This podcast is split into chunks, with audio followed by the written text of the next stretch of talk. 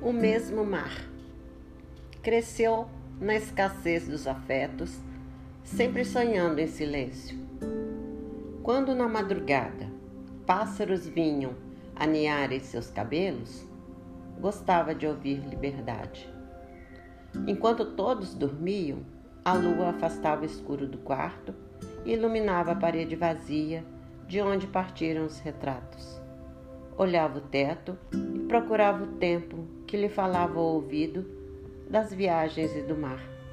Instáveis como as sombras, a melancolia perpassa seu olhar. O mesmo silêncio, o mesmo sonho, o mesmo mar.